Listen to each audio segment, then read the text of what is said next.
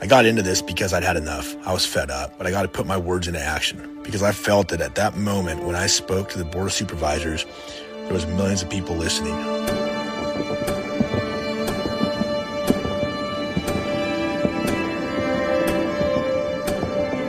As I've sort of become a leader in this movement, I've realized that people want nothing more than to get on board to get their freedom back. If my voice gets heard and helps people, then this has all been well worth it. If my kids have a better America to live in, then this is absolutely worth it.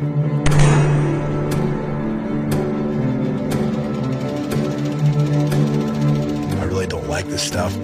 I never want to be part of a production or a movie or, you know, I'd rather be out in the fields fighting somebody.